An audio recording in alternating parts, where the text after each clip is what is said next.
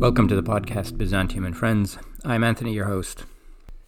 It is a curious fact how many European intellectuals, especially of the 18th century, believed that the experience of the Roman Empire, and especially the fall of the Roman Empire, was directly relevant to their own lives and the fate of the kingdoms or states that they lived in. One obsession was over whether modern Europe had reached a point where it surpassed in demography, economy, social complexity, political sophistication, the Roman Empire. Like that was the standard, the benchmark against which progress was measured. But the fall of the empire also elicited considerable anxiety. And it still does. Um, anyone familiar with American political discourse, uh, you know, knows that comparisons to Rome are rarely very far around the corner. I want to read to you a couple of sentences from the chapter 38 of Edward Gibbon's uh, History of the Decline and Fall of the Roman Empire. And this is a passage where he has just been comparing modern Europe to the Roman Empire to Europe's advantage, finding that it's a much more sophisticated and developed political network of political systems. But then he goes on to consider the possibility of a recurrence of the fall of the Roman Empire. This is, after all, uh, in a chapter on one of the barbarian kingdoms that succeeded the Roman Empire in the West. And he goes on to say this If a savage conqueror should issue from the deserts of Tartary, he must repeatedly vanquish the robust peasants of Russia, the numerous armies of Germany, the gallant nobles of France, and the intrepid freemen of Britain, who, perhaps, might confederate for their common defense. Should the victorious barbarians carry slavery and desolation as far as the Atlantic Ocean, 10,000 vessels would transport beyond their pursuit the remains of civilized society, and Europe would revive and flourish in the American world, which is already filled with her colonies and institutions. Gibbon was considering here a scenario wherein a barbarian invasion issues from Tartary, this is Central Asia, and specifically a reference to the Mongols, and pushes the Europeans out of Europe and they take to their ships and seek refuge in America. He did not believe this was a likely scenario. Yet he was right to associate such a scenario with Tartary, because the Mongols were the last of the great Central Asian invaders that troubled Europe between the fall of the Roman Empire and subsequent European history. They had been preceded by the Goths and Huns and Avars and the Magyars, um, but the Mongol threat was in its time possibly the most terrifying uh, in the 13th century.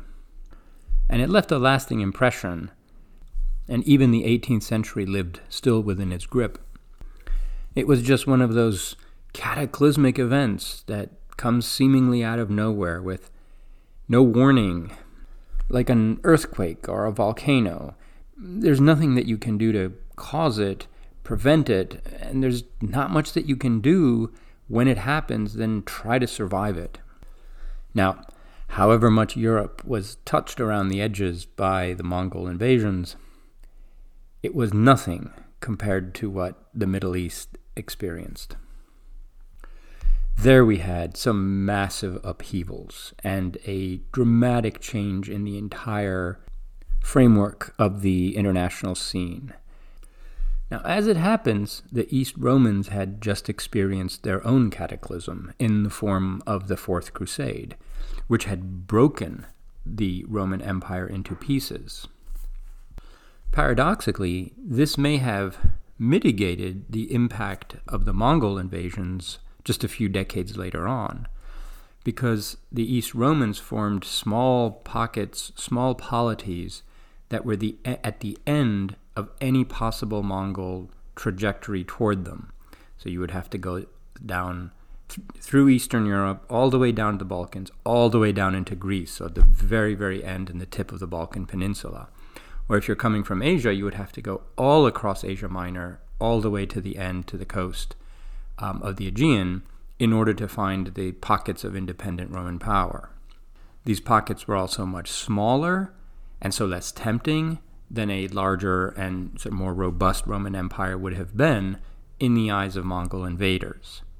And so oddly, the Romans weathered the storm slightly better than their neighbors and gained an advantage over them because of it.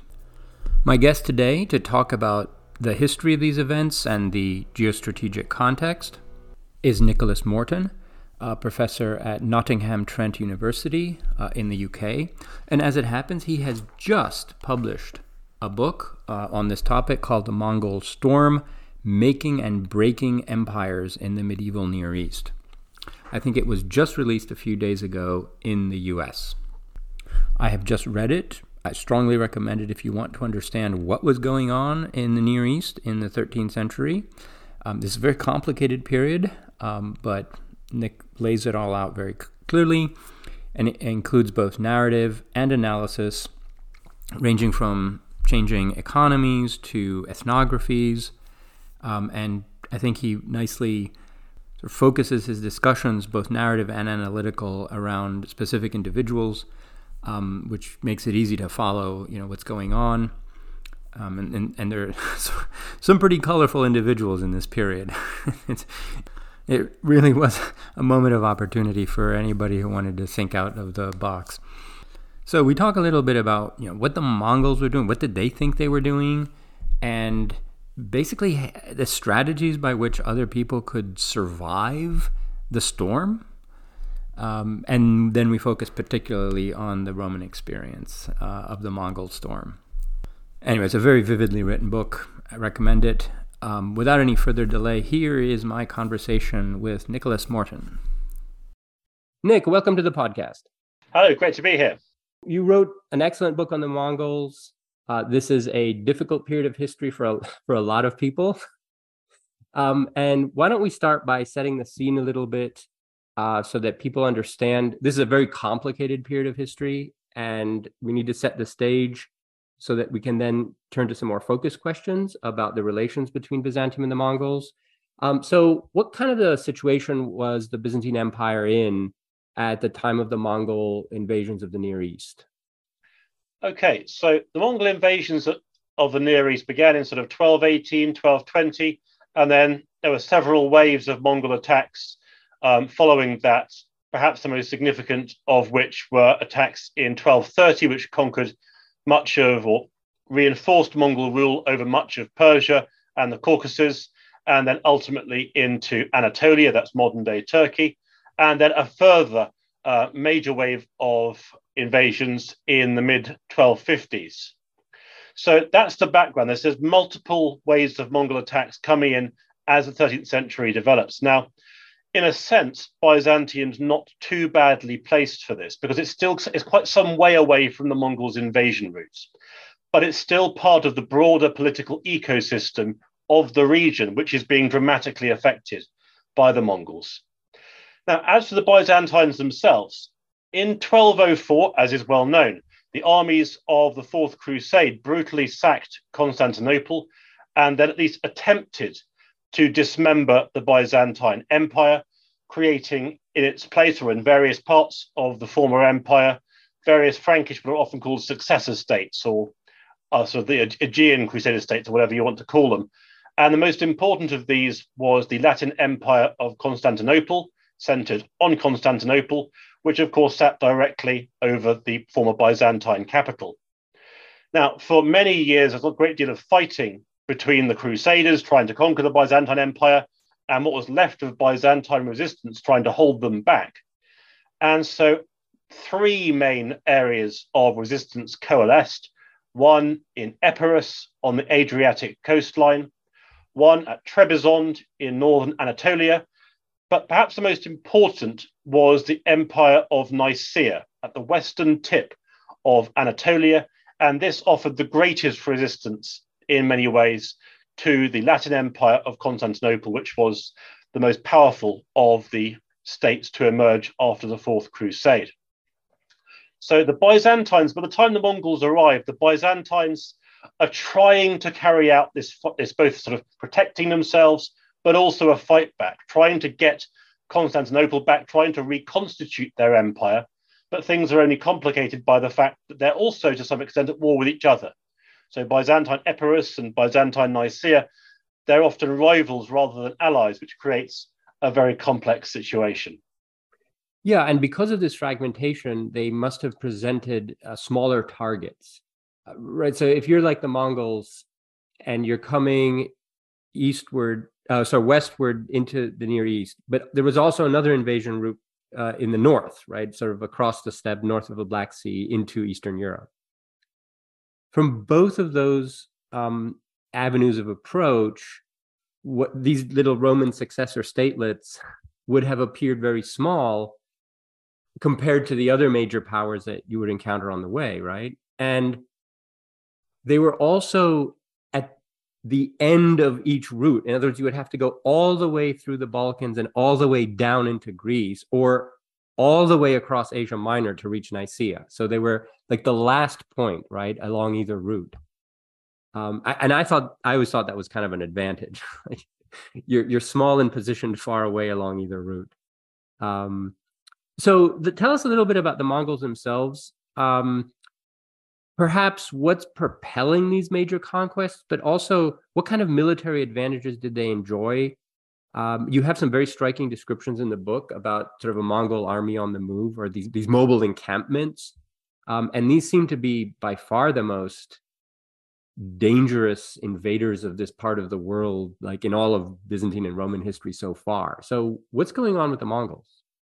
Sure. And of course, the background to this is the historic tensions and relationships and alliances between the Central Asian steppe region and the nomadic tribes therein, and the agricultural societies around their periphery. And of course, everyone's heard of the of all sorts of uh, flashpoints and tensions and wars and uh, relationships between these different types of society. And in some ways, the Mongols are um, very similar to other nomadic peoples who have encountered agricultural societies like the Byzantine Empire previously. Mm. And the hmm. Byzantines have met plenty of nomadic tribes throughout their history, and they've conducted diplomacy with them, they fought with them, they fought against them, they have a fair idea of how they operate. But although the Mongols do have similarities to these um, previous nomadic peoples, there are differences. One of the big differences is that they are often nomadic armies are very effective on the battlefield, but the Mongols are extremely effective. They seem to have a very a very advanced capacity both for learning and for picking up new techniques. Now, most army commanders can do this, but the Mongols do this very, very deliberately. And so when they realize that they lack a facility, for example, in siege warfare, they start to pick up siege engineers from the cities and, and towns they conquer, often in China, but also elsewhere in the same vein, they don't just invade and try and conquer people. If they encounter a group of people who they like and think would sort of fit well within their own society, they will often insist on that society being, being merged with the Mongols. So they become almost Mongols in their own right, which will then serve to bulk up their armies. Mm. Mongols have also got some very effective commanders who just seem to have a really good eye for stratagems, often quite uh, brutal stratagems, but very effective nonetheless. And of course, the sort of the, the the factor running through all of this is that as the Mongols enjoy success, they enjoy more success. As their troops become more elite, as their commanders become more um, effective, and as their enemies become more and more convinced of the fact the Mongols simply can't be stopped. Right. And they use terror as a very effective weapon, it seemed to me. Like there are all of these stories that circulate at this time that indicate how absolutely terrified people were of a potential Mongol invasion. And that this terror by itself would sometimes cause you to submit from a distance rather than, you know, face their their armies, right? And so you have some very striking stories about this. Is this a strategy that they used or is it just a literary trope in sources of that period? it's difficult to be sure. It's difficult to be sure exactly how self conscious the Mongols are at deliberately creating terror. Some of the things they do, um, we hear stories of sort of piles of skulls and things. It could be a literary trope, although it does occur quite a lot, that kind of, or corpses being displayed rather than simply just being there. That would imply a self conscious desire to create a degree of terror that you can never be quite sure what you're seeing in those accounts. I think it's uh, probably much of the terror people felt is just from the sheer breadth of the Mongol conquests. But they're everywhere. But by the 1240s, they're from the Pacific seaboard all the way to the borders of Hungary and Poland. Virtually no one proves able to stand against them. And so there is a very strong incentive to feel very afraid of them. Um, but you're right. It, there are societies have to come to a decision. They know the Mongols are coming. They know that this, they're going to have to face the question of what they're going to do about that. And basically, reactions seem to fall into one of three categories. The first is they can fight. And mm-hmm. if you fight, well, you stand or fall by the fortunes of war. And of course, for most people, at least in the first half of the 13th century, that's pretty much everyone falls if they try and resist the Mongols. There are those who will submit early. So even before the Mongols are anywhere nearby. And the Mongols are very deliberate about treating these people very, very favorably. So they don't have to help have a Mongol garrison, for example, or not, not a very large one. They don't have to pay a very large tribute. And so the Mongols are, are playing a very, um, a very clear game here. If you resist us, there will be severe consequences. But if you embrace Mongol overlordship when you haven't really been threatened by us, we're actually going to treat you fairly well. And all of that creates an incentive, of course, to take the latter option. And the third option, I suppose, would be people who wait until the last minute to submit, but they often they may not get invaded, but then they have a much heavier tribute. They've got to hold a Mongol garrison, and that can be a great deal more challenging. Okay, so this is an interesting categorization and we'll come back to it because um, in, as far as I understand it, the uh, Byzantine approach was a fourth one, which was to do nothing for as long as possible. you're right. You're right. Um, and just wait and see if the Mongols take out your neighbors, and see what happens. Um, but let's talk a little bit about what happens when you submit to the Mongols. Uh, well, there you go. I'm like, so what kind of empire are they aspiring to? Like, what kind of command or control do they want to have over the, the, the, uh, the, political structure, the economies of conquered people? Like, what did the Mongol Empire look like or feel like to those who were in it? That's a very good question. Um, the Mongol, one of the one of the central reasons for the Mongol invasions, which will either have been one of the main reasons or perhaps the main reason, it only became the main reason for their conquests across so much of Eurasia, is their belief that they have a right to rule the planet. And that right is, has been bestowed upon them by the eternal sky, which is a sort of spiritual force that they feel has invested them with authority over all human civilization. And so that really is the, sort of the, the mainspring of their actions. Now, in terms of those who submit, according to that worldview, those who submit have recognized that truth they have they have they have realized the Mongols have authority over the world, and therefore they can be in the good camp because they have understood that truth, or at least they're playing along with that truth in order to survive. Mm. What the Mongols like from their tributaries is they like their tribute paid on time. They like the leaders of that country to visit them in their court frequently. Right and they like they like to it, it to be very clear to anyone else in the court that these tributaries are arriving, they are acknowledging their subordinate status, and that of course become creates a visual spectacle for everyone else. But there's there's two sides to this particular tale, because not only on one hand you've got these various countries and societies and um, kingdoms and sultanates who have submitted to the Mongols, fair enough. But you've also got those societies themselves realize that they actually have a stake in the game because the Mongol Empire changes very rapidly. Its identity changes, its expression of itself changes, particularly as it gets richer. Suddenly, it, you've got these massive tents with golden nails, and the Mongol elites have all these jewels and pearls, and so that the nature of Mongol identity is changing very swiftly. And one of the big questions is what will happen to their religious beliefs? Will they remain mm. um, the, the, the, traditional beliefs of their forefathers, or will they develop into something different? And so, one of the ironies is that whilst the, the orders and the power may be coming out from the Mongol Empire and its sort of central commanders, its central wagon cities where all these things are taking place, um, as well as its major capital at Karakorum, which is a which isn't a wagon city, it's a, it's a walled settlement. Then you've actually got a movement in the other direction as well.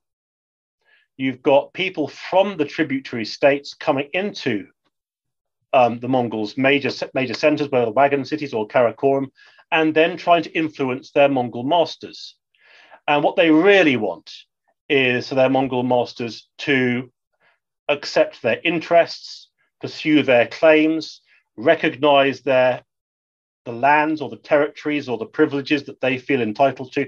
So that a tremendous amount of effort goes into trying to influence the Mongol Khans to try and encourage them to recognize their interests. So they're they're working their interests even within the, the Mongol Empire. But of course, the real objective, the, the number one goal is can you convert a leading Mongol to your faith?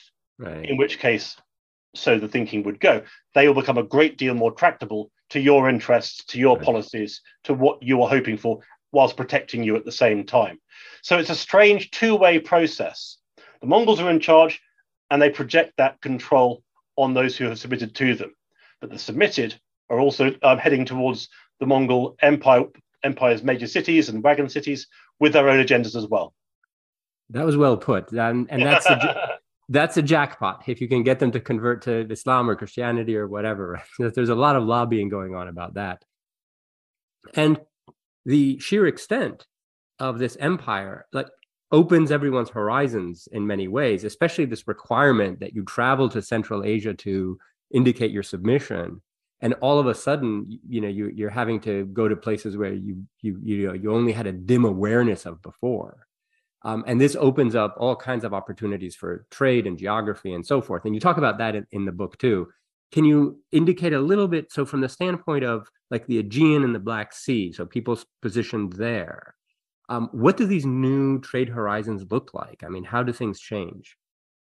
Sure. I mean, just, just, just to reinforce the first point you made there about sort of broadening horizons, for so many civilizations and societies across the Near East and elsewhere, as, as you say, they're sending emissaries out to the, the major Mongol um, commanders, and in doing so, they're learning about a much wider world. And the Mongols are also doing the same thing. Often, many, many of the places they're conquering, they've never been to before, they've had virtually no information about. And so there are examples in the sources of the Mongols asking about places that they now wish to conquer, but which they actually know very little about. And mm. you hmm. have emissaries coming the other way asking the same kinds of questions. So it is a tremendously interesting time when it comes to sort of the broadening of so many different societies' horizons across Eurasia and elsewhere as they, they begin to see beyond the sort of the, the thought horizon of previous generations. But in terms of trade and sort of networks, there's a lot of change, and a lot of that change impacts the Byzantine Empire.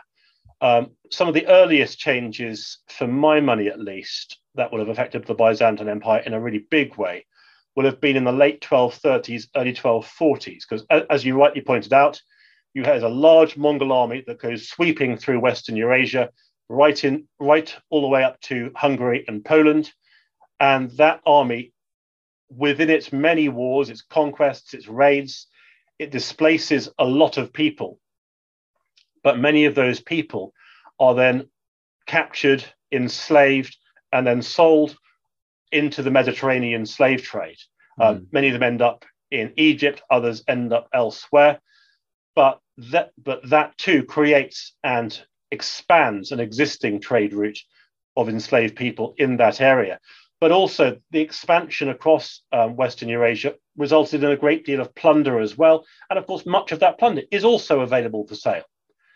And so the, the Black Sea trade routes are really sort of took off or grew in a number of respects, largely as a, as a result of the, what's going on further north.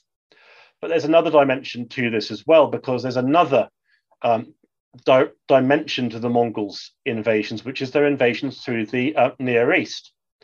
And following the Mongol invasions into the Caucasus in the 1230s, and then the conquest of the Anatolian Seljuk Sultanate in the 12, uh, following 1243, again, you've got a lot of displaced people. But you've also got a lot of people move, trying to move out of the way.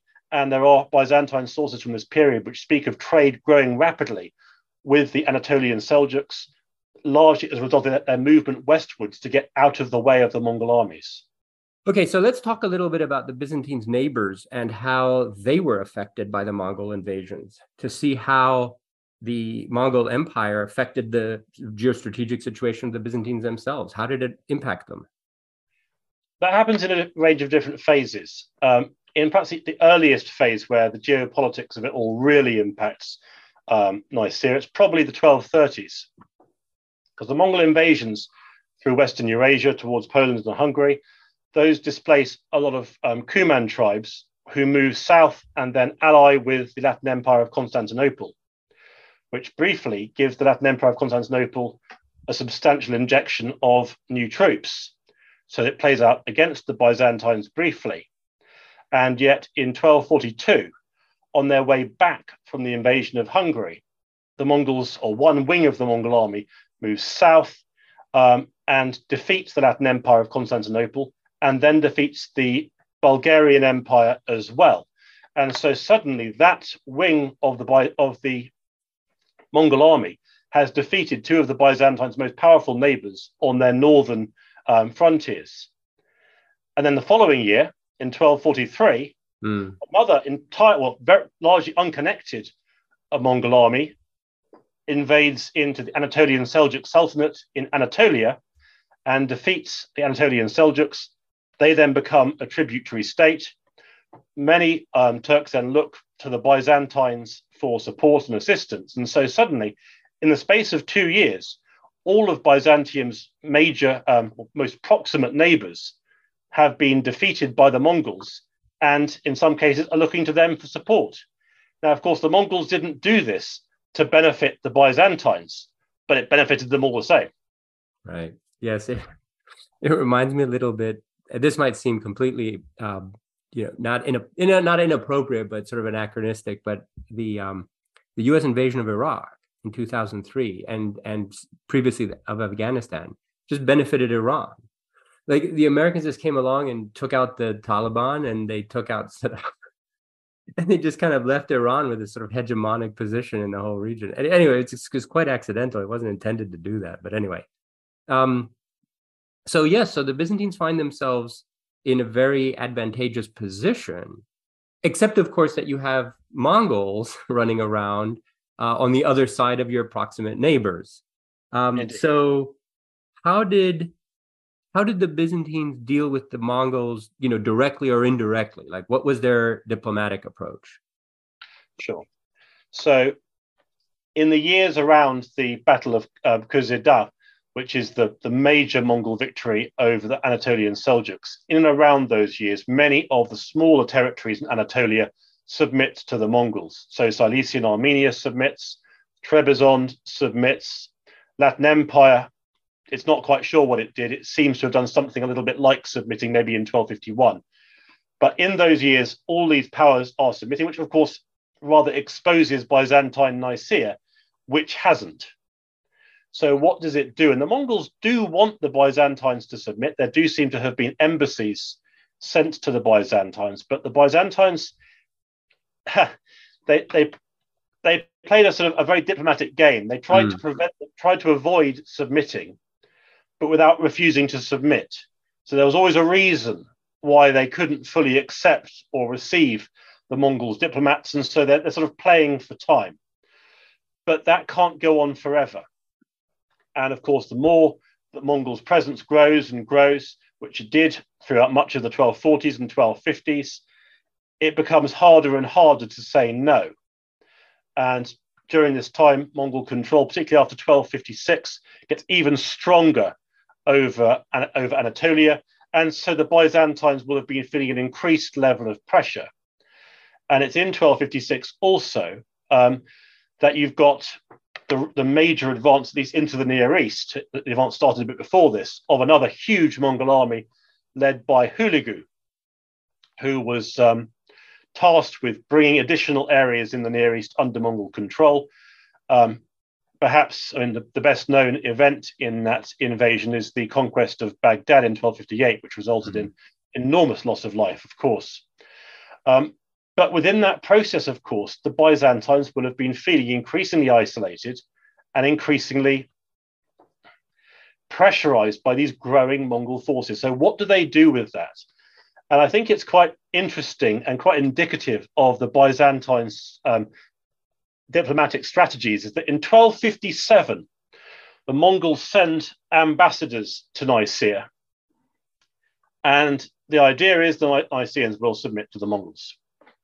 Fair enough. But when we can look at a map and see that Byzantine Nicaea was very small, but that wouldn't necessarily have been obvious to the Mongols, given that no one had maps uh, had, at this particular time, not, not one that would accurately show the true extent right. of the various territories. And so, what the Byzantines did was to receive the Mongols ambassadors and then take them on the most circuitous route around Nicaea.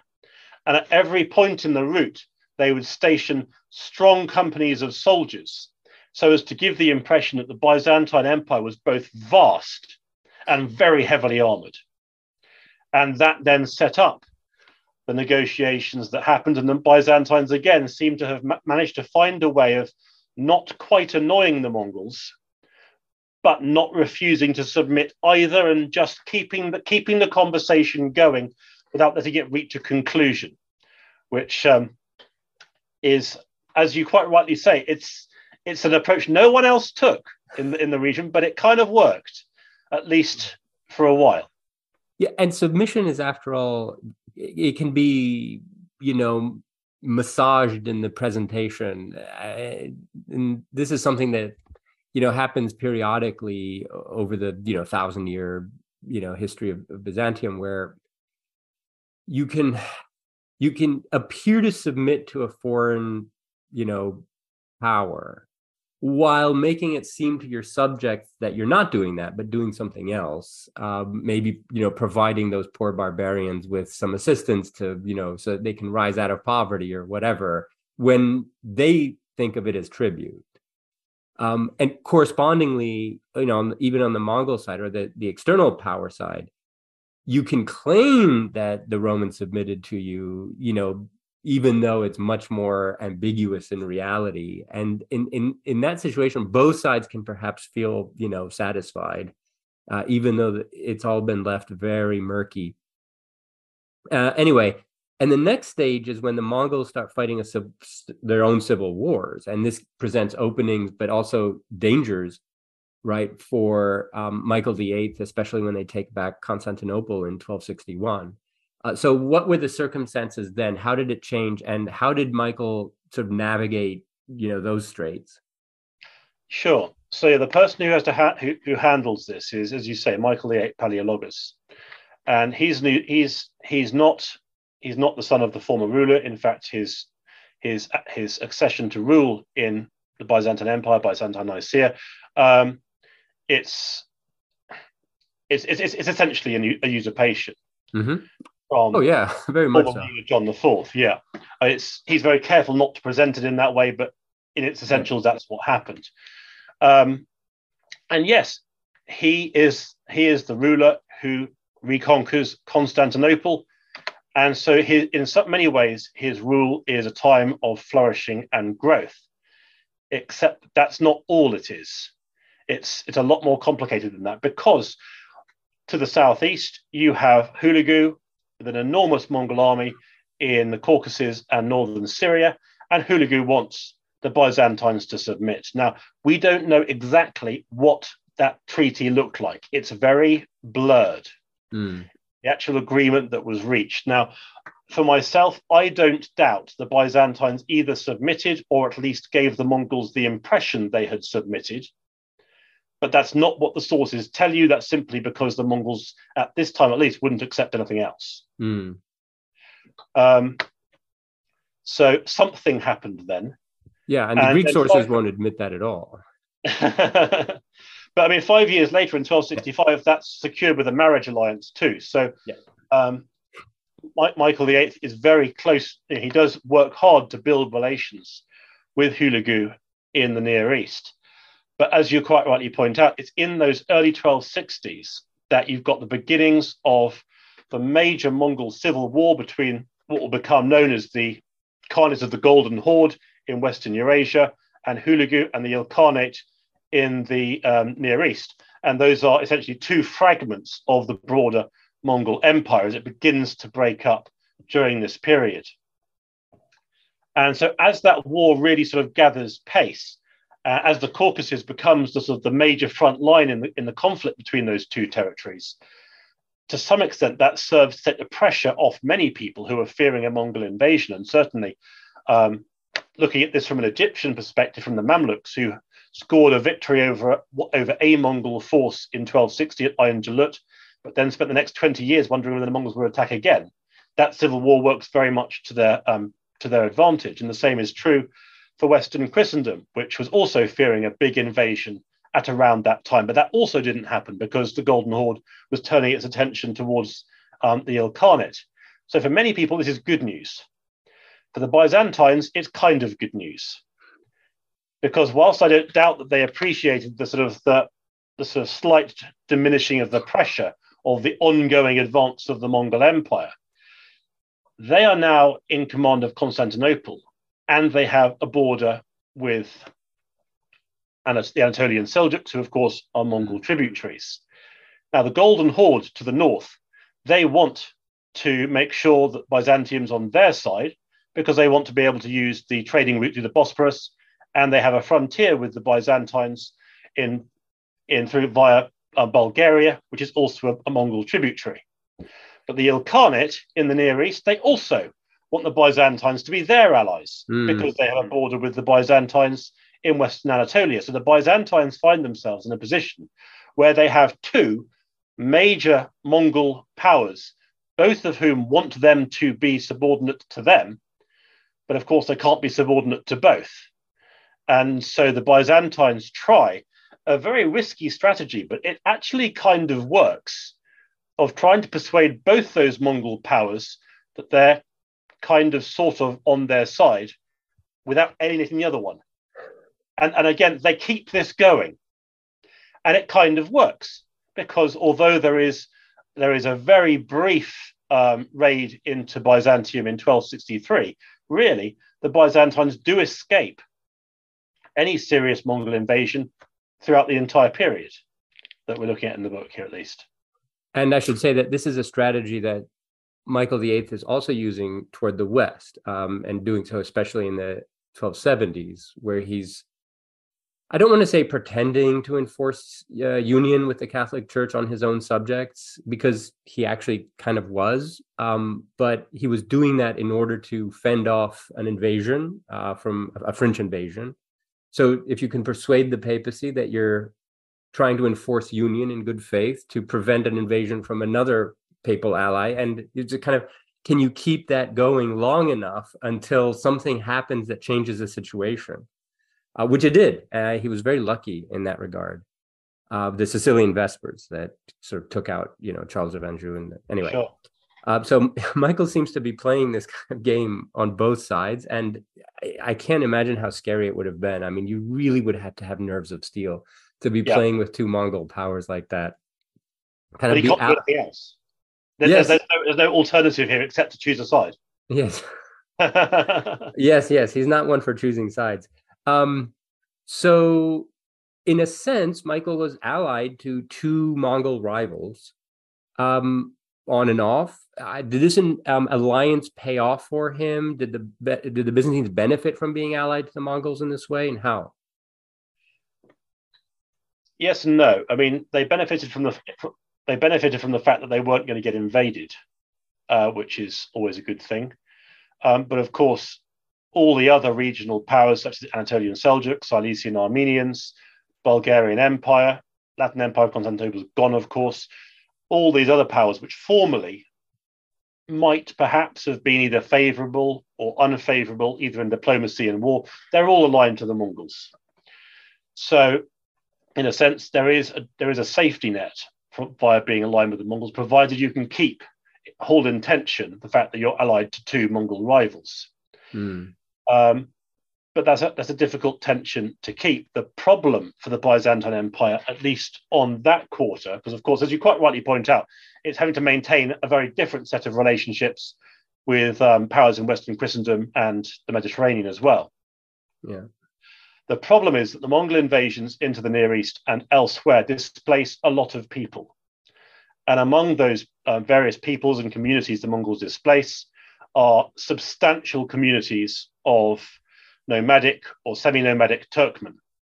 And those move increasingly into Anatolia in very large numbers. And the Anatolian Seljuks, who have always struggled to maintain a control over those Turkmen because they're now being weakened via their tributary state, status to the Mongols. They can't keep them under control. The, the Mongols try every now and again, often with very, very sort of punitive military incursions, but they can't hold down the Turkmen tribes either. And so there's a spate of rebellion after rebellion, and these begin in earnest in the 1260s and continue really throughout this period. But the more the Turkmen rebel, the more the Mongols struggle to hold on to, um, particularly central and western Anatolia. They're stronger in eastern Anatolia. The more they struggle to hold on to the Turkmen tribes, the more the Turkmen tribes um, rebel against them and then begin to form what will become, of course, the Turkmen Beyliks, uh, most famously the Beylik, um, what will become the Ottoman Empire.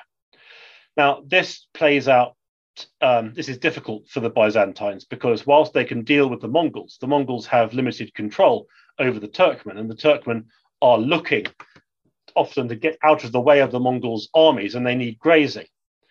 And so the Byzantines' front line in Western Anatolia is very hard to hold, particularly against nomadic tribes who aren't particularly interested in attacking frontier strongholds and towns. They want grazing. But of course, the Byzantine defensive strategy is predicated on fortified towns and strongholds. There is um, there is one moment where they try and build a sort of a, a full scale permanent structure along at least one part of the frontier, because presumably as a, as a reflection of the fact that they have to provide, you know, a complete barrier. They can't just have individual strongholds, but that proves to be too great an undertaking. And so the real the real challenge for the Byzantines on the eastern frontiers are these Turkmen tribes whose numbers are growing. They need land, they need pasture, they become more and more organized. The Mongols can't really keep them under control. And it's that that really causes the Byzantine position in Anatolia to begin to erode until ultimately it falls entirely. Yeah, that was a major turning point around 1300, is the, the loss of Asia Minor to precisely these Turkmen tribes that um, are being pushed or are moving uh, further and further to the west um, in Asia Minor. And uh, this is part of the this expansion that we talked about earlier of both geographical horizons and of trade, but it also it allows for the movement of peoples uh, within the greater Mongol Empire. And this is just another one of those aspects. You you can benefit from trade. You you, you know also geographical knowledge. And Byzantine scholars are going uh, further east into Persia to learn, you know, astronomical, you know, developments and things like that. Like we know about all of that, but at the same time, that mobility cuts in the other direction as well. Um, and so ultimately, it's sort of the, the knock-on effects of the Mongol Empire that proved to be pretty disastrous um, in, in, Asia Minor, and and the the I mean disastrous for the for the Romans, um, and the Mongols were just like unable to control um, these um, th- these Turkish tribes really no more than anyone else had ever been. like the sure. Seljuks hadn't been able to do. yeah, this is like a perennial feature. Yeah, and it's it, this is going on not just in Anatolia; it's going on in Syria too, because the Crusader states, and it's one of the least known um, sort of themes of the history of the Crusader states from, from about 1240 onwards. They are really, really struggling to maintain their borders against other Turkmen groups. Um, often to the north of the Sea of Galilee or trying to push into um, into the Amuk Valley near Antioch, or indeed for Cilician Armenia, trying to get into the Armenian coast coastlands. That's the pressure exerted by those Turkmen tribes means that about a good chunk of all the military conflict that goes on on those frontiers as well is those various um, states trying to hold back Turkmen incursions because, of course, the Turkmen they want to get out of the way of the Mongols, and of course, they need grazing desperately, and so that creates all sorts of conflicts further south as well. Yeah, and which is, reminds us of the importance of geography here. Um, if, if, you look at the long term, if you take a long term view of the history of Byzantium, you realize just how important the the Bosporus Straits and the Hellespont are because they break those movements at very strategic times. Uh, this happens in the seventh century when the Balkans basically fall to the Avars, which are like essentially kind of proto Mongols, if you want to think about them that way. Um, but that movement is stopped at Constantinople and the Bosporus, like they, you know, and and the Persians can't cross over in the other direction either. Um, and this time it's in the opposite direction. So you lose Asia Minor, but they managed to hold on in the Balkans for another century and a half, uh, be- precisely because of that. And I, I, just think that this geographical location is just so uh, determinative of the evolution of the Byzantine state in, in these key moments. Anyway, the Mongols never took to sea successfully, did they? Not yeah. in Western Eurasia. Of course, there were the, there were the various attempts to invade Japan, but they they didn't work yeah. either. So yeah. um, great, um, Nick. Any final thoughts about the Mongol invasions? Um, what should modern readers take away of you know? I mean, they can they certainly should read your book, uh, but how, from a distance now of seven centuries, do we think about the Mongol invasions? Like, how did they change the world in ways that we might see? Sure. I mean, perhaps I can answer that just with reference to a, to a long-standing question that goes back to childhood, really, which is the whole issue of the famous historic relationship between nomadic societies and agricultural societies. Now, I, as an academic, I realize that question is too simplistic because, of course, nomadic societies have an agricultural dimension to them, and agricultural societies have nomadic dimensions to them as well. But nonetheless, how does that relationship work? And so, for me at least, what is interesting about looking at the Near East during this era is you have various nomadic societies, you have various, I call them hybrid societies, which sort of have qualities of both. And the Mongols increasingly become a hybrid society because whilst they remain nomadic in their way of life, they're nonetheless drawing upon technologies and artisans and specialists and taxation systems from other places.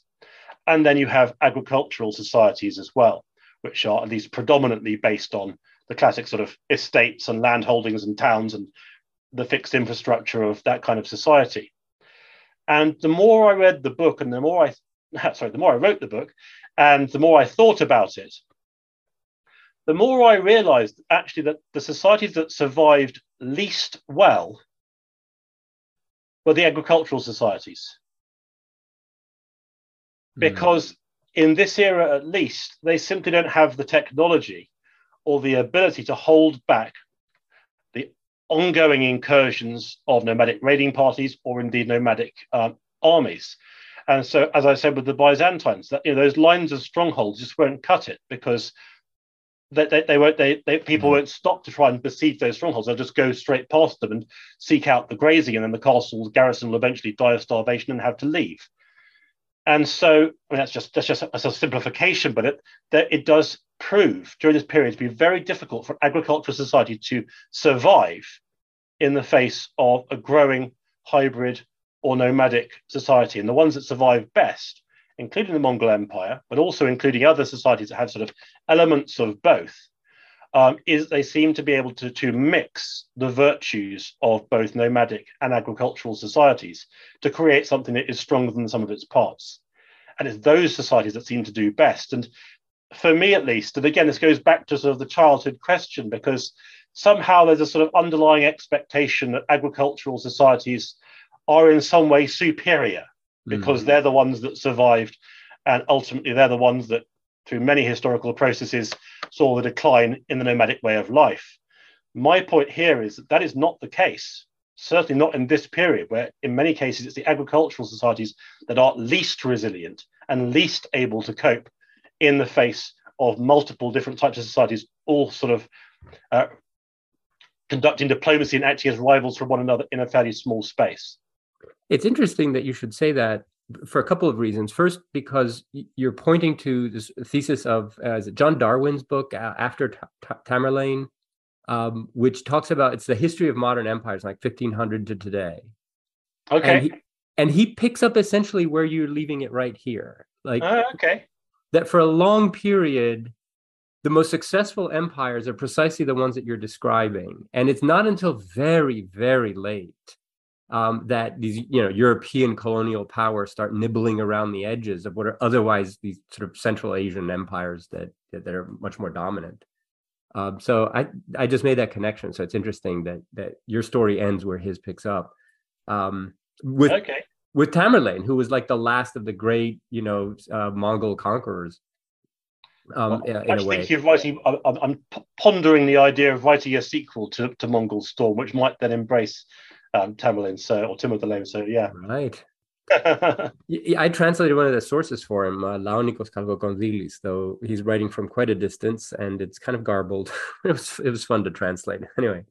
Um, and the other interesting thing is that it's precisely in the terms that you just outlined that Byzantine writers in the 14th century talk about the issue. And I found it fascinating. Uh, there's a Byzantine intellectual, he was a statesman and philosopher, um, Theodoros Metochites and he wrote a series of essentially incomprehensible essays because I mean, the Greek is very very hard. There's like a, a 800 pages worth of them, and a number of them are on precisely this question of which type of civilization is now dominant. And he has these essays on quote the Scythians, and so this is what the Byzantines called anybody who you know matches that kind of you know civilizational style. And in contrast to the whole of the past millennium in fact going back to herodotus and you know whatever that where cities and settled agricultural life are the norm and a superior way of life. Metochites says no it's the scythians that are the wave of the future. Like they're just off the charts in terms of power like we can't even compare which is not it's very unusual thing for a roman to say and then his student, a generation later, this is Nikiforos Grigoras, another intellectual. And so he's writing this Roman history. And he falls back on the trope that I found in your book, but from other sources. I, f- I found it fascinating that this was actually going on, that the Mongols have now become corrupted. Like they're all into jewels and, and fancy couches and, and lavish dinners. And so they're no longer the kind of threat.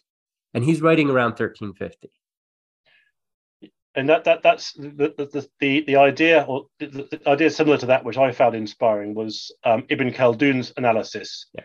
as as dynasties go on and as they become incredibly powerful and as they acquire all that wealth and all the rest of it that something within that that the virtues that originally created the empire begin to sort of move away yeah.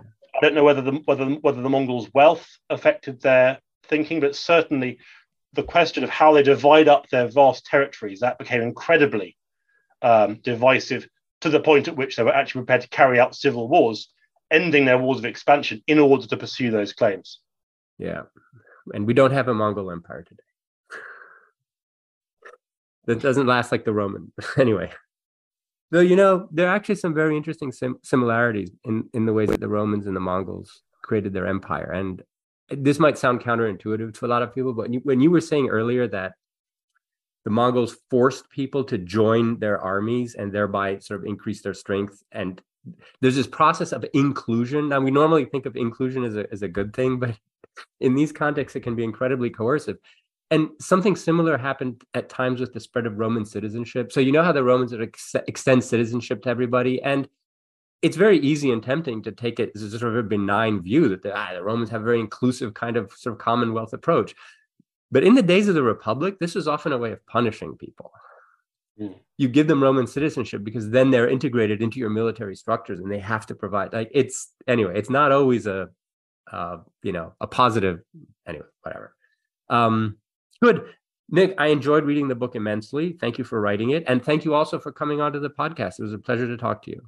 It's great to be here. Thank you. So when you write the sequel, let me know. Certainly will. All right. Take care.